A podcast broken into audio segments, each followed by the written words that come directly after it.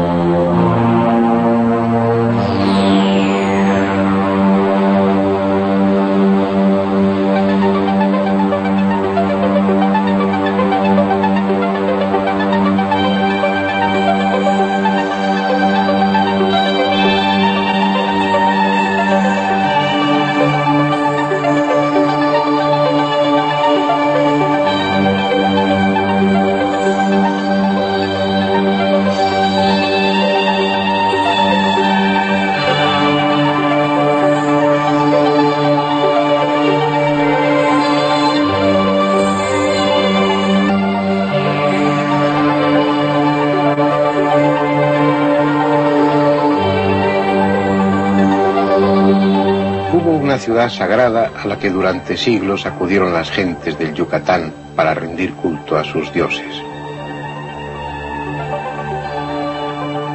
Una ciudad bárbara y hermosa, abandonada y renacida, hoy mismo viva, porque se alimenta del alma de los hombres y estos, sin saberlo, la siguen nutriendo al recorrer sus ruinas cada día. Es Chichén Itzá. El hombre y el agua forman un binomio inseparable. Solo el agua permite que el hombre se haga estable, cultive sus campos y edifique sus ciudades. Allá donde ustedes encuentren unas ruinas, busquen el cauce de un río, tal vez seco, busquen el aljibe donde guardar el agua de la lluvia o el pozo del que extraer el agua de la tierra. En la mitad norte de la península del Yucatán, ese elemento vital es escaso. Llueve poco, y cuando llueve la tierra arrastra el agua hasta profundos cauces subterráneos. Así que el único agua útil para el hombre en aquel lugar es la que proporcionan unos grandes pozos naturales a los que llaman cenotes.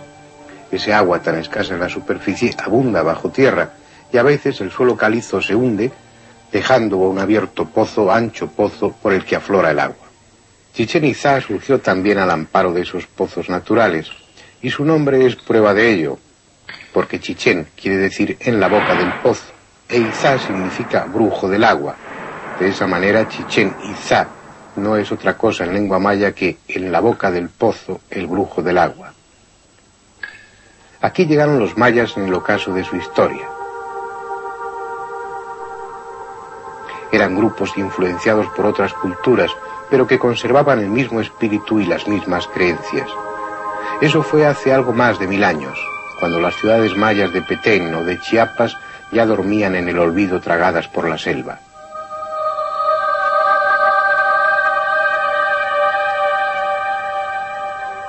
Esos postreros mayas no llevaban mucho tiempo establecidos en este lugar cuando otra cultura, procedente del centro del país, llegó como invasora y continuó la obra iniciada. Así pues, Chichén Itzá es la suma de lo maya y lo tolteca. Ambas culturas reconocibles en algunos edificios y en otros tan mezclada que no puede saberse dónde termina la influencia de una o de otra.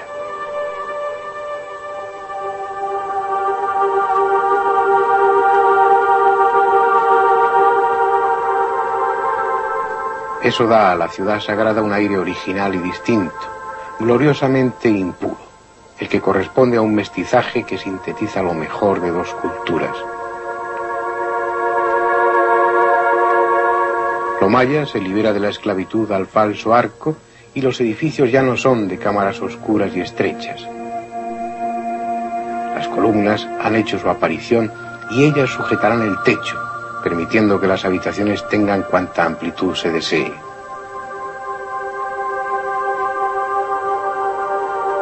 no solo servirán de sostén, sino que ellas mismas se constituyen en adorno o símbolo, como estas columnas serpiente que sujetaban el dintel de entrada al templo de los guerreros.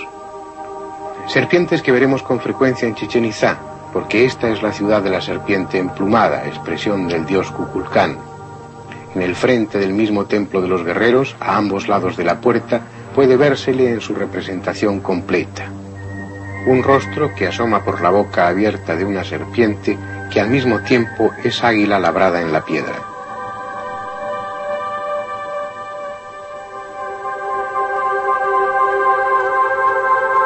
Flanqueando a Kukulkán, varios mascarones con una extraña figura, el dios Chac, de grotesca nariz e importancia vital para mayas y toltecas, porque de él dependía algo tan fundamental como la lluvia.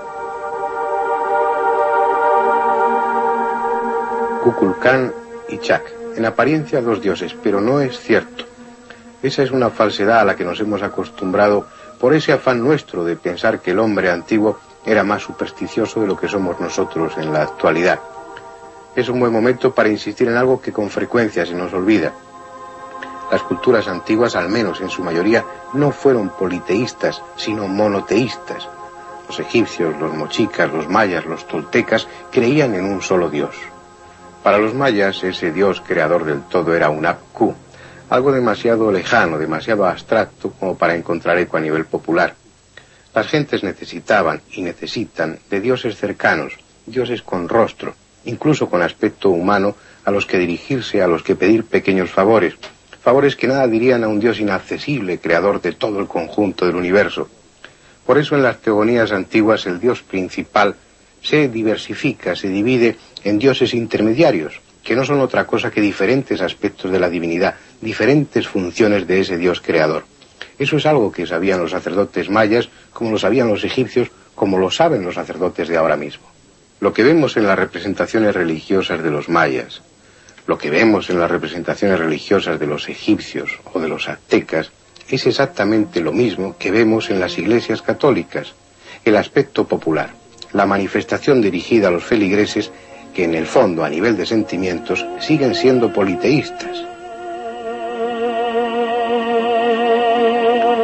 ¿Qué impresión sacarían los arqueólogos o los antropólogos de dentro de dos o tres mil años al contemplar las ruinas de una iglesia actual? ¿Qué podría deducirse al contemplar tan variada iconografía? Cada imagen representa a un santo. Cada santo tiene a nivel popular una función: para favorecer la fertilidad, para curar problemas de la vista, para proteger en los viajes, para ayudar en los exámenes.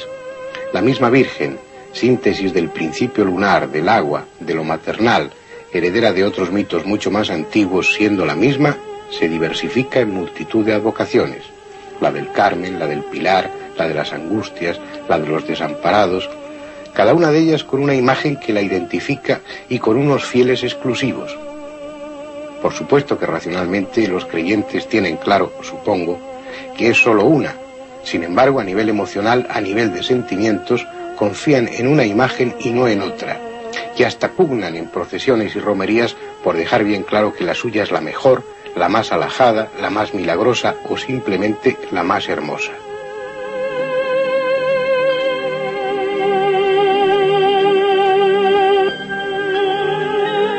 No está de más aclarar estos conceptos y aprender a mirar con objetividad esas manifestaciones religiosas del pasado, y entender que son manifestaciones a nivel popular, exactamente igual que ahora, y que si ello entraña primitivismo, las gentes de esta época de ahora mismo siguen siendo igual de primitivas.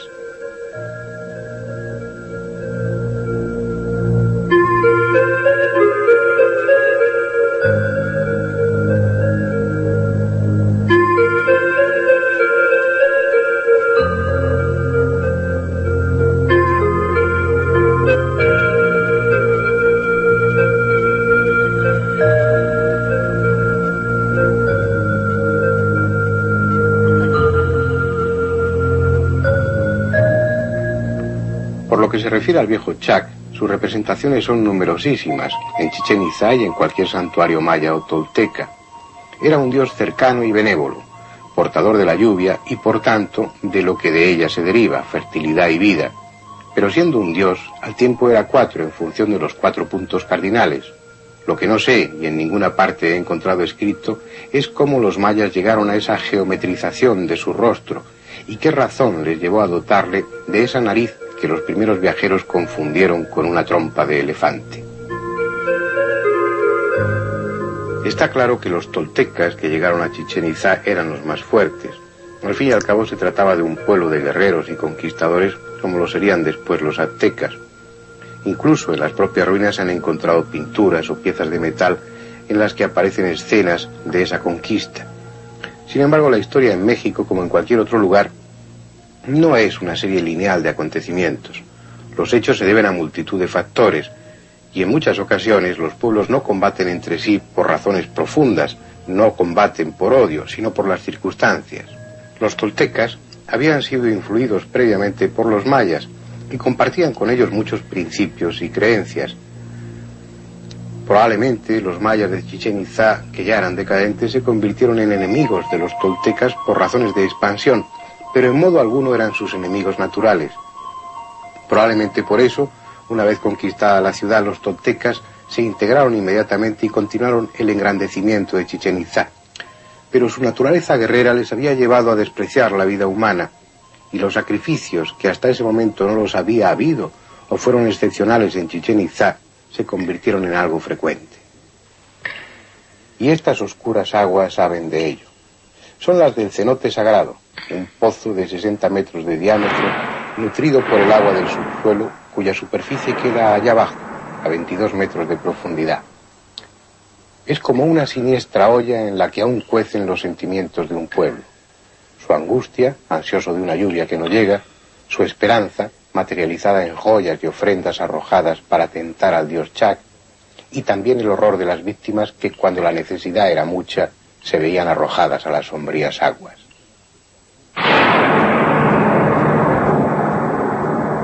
Los sacrificios en el cenote sagrado fueron tardíos, y no tan numerosos como se piensa. A pesar de la siniestra fama de ese pozo, y que aún en la época colonial se seguían practicando ese tipo de sacrificios, los restos encontrados entre el cieno del fondo apenas alcanzan unas pocas decenas. Llevada al pequeño edificio junto al borde del cenote, la víctima era purificada en un baño de vapor y luego arrojada desde la plataforma. El estudio de los esqueletos hallados en el cenote demuestran que no solo se trataba de mujeres vírgenes, sino también de varones adultos y sobre todo de niños.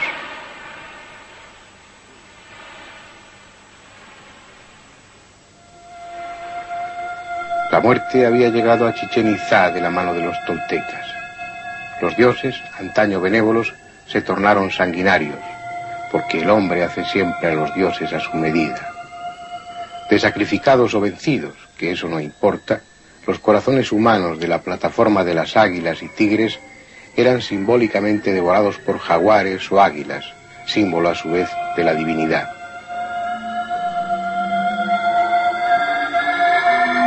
Y la muerte reclamaba espacio y atención. Dicen que aquí, sobre esta plataforma que los aztecas llamaron zompantli, había una empalizada en la que se ensartaban los cráneos de los sacrificados. Y también dicen que estas esculturas en tan forzada postura servían para que sobre la bandeja que sujetan se colocara el corazón de las víctimas.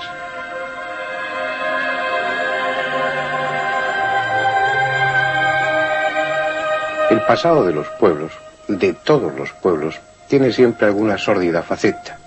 Los hombres de hoy tenemos que asumir que nuestros antepasados cometieron mil estupideces y no menos barbaridades en nombre de los dioses, y quién sabe si con la complacencia de estos mismos. Habría que debatir hasta qué punto hemos evolucionado en la actualidad, pero el hecho es que en culturas del pasado como esta que estamos analizando no solo hubo fanatismo, sino que también existió ciencia, existió arte, técnica y a veces la evidencia de un conocimiento sorprendente. Esto es el castillo, aunque de tal solo tiene el nombre que le pusieron los españoles. Es una pirámide dedicada a Kukulkán en su advocación solar y es al tiempo, calendario y reloj estacional. Tiene más de cincuenta y cinco metros en cada lado de la base y se eleva hasta veinticuatro metros de altura, donde se asienta un pequeño templo. Cada cara de la pirámide está recorrida por una escalera de noventa y un peldaños. La suma de los peldaños de las cuatro escaleras, más el que constituye la plataforma de arriba, da un total de trescientos sesenta y cinco, los días del año. La pirámide está distribuida en nueve gradas a cada lado de la escalera, lo que da el número dieciocho, el de los meses del año maya. Incluso los paneles hundidos que decoran las caras suman en cada una de ellas cincuenta y dos, el número de años que sumaba cada gran ciclo.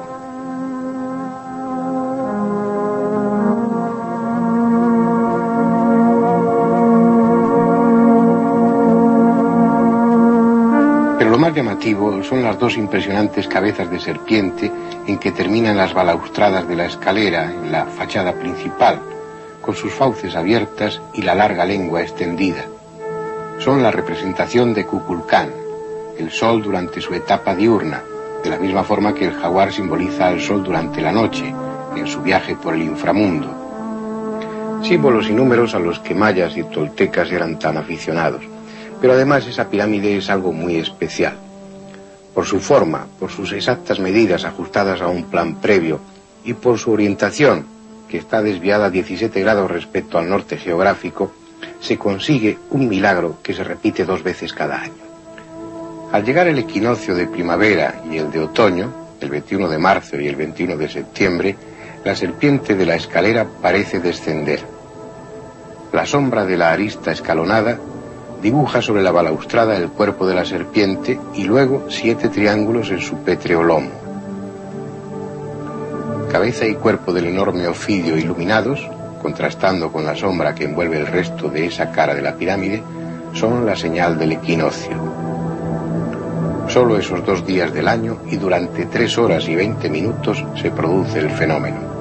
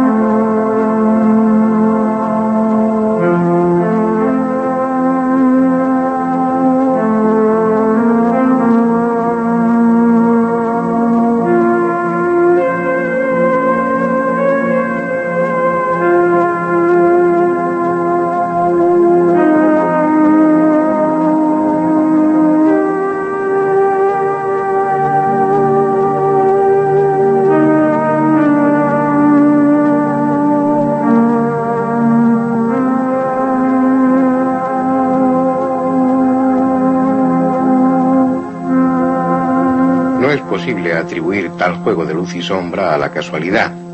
Los arquitectos de Chichén Itzá sabían perfectamente qué hacían y además poseían los conocimientos necesarios para ello. Y eso les equipara a los arquitectos egipcios de las primeras dinastías, porque ellos, también en una pirámide, la más colosal de todas, la de Keops, buscaron la forma y la orientación precisas para señalar lo mismo, los equinoccios de primavera y de otoño, y de la misma manera, con un efecto de luz y sombra. Esa pirámide gigantesca no tiene sus caras lisas, como se pensaba, sino que cada una de ellas forma un ángulo diedro, y eso con un solo objeto, como se ve en estas fotografías. Que al llegar los equinoccios y durante un par de horas, una mitad de la cara quedase iluminada y la otra oscura. Es lo que André Pochán llama efecto relámpago, la señal de que en ese momento del año, el día y la noche tenían igual duración. No pienso que egipcios y mayas tuvieran contacto entre sí, pero lo que parece claro es que ellos, como tantos pueblos antiguos, tuvieron especial interés en señalar los equinoccios. No lo necesitaban ni los egipcios ni los mayas para determinar su calendario agrícola, porque poseían ya calendarios más perfectos incluso que el que utilizamos en la actualidad. Tenían que tener otra razón. ¿Por qué lo hicieron? Hoy pretendemos explicar por la vía religiosa cualquier cosa que no entendemos de las culturas antiguas, y es probable que nos estemos equivocando. Ellos sabían cosas que los hombres de hoy ignoramos.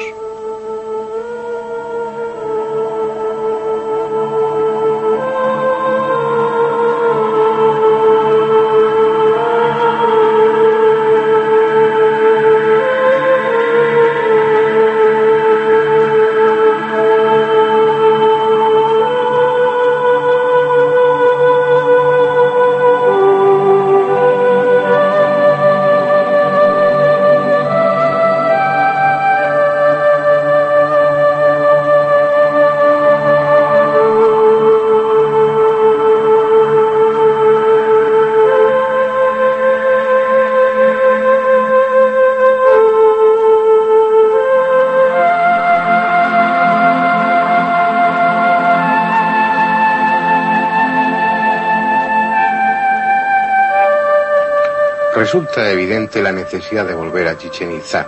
Queda mucho por ver y también mucho que preguntar a las viejas piedras.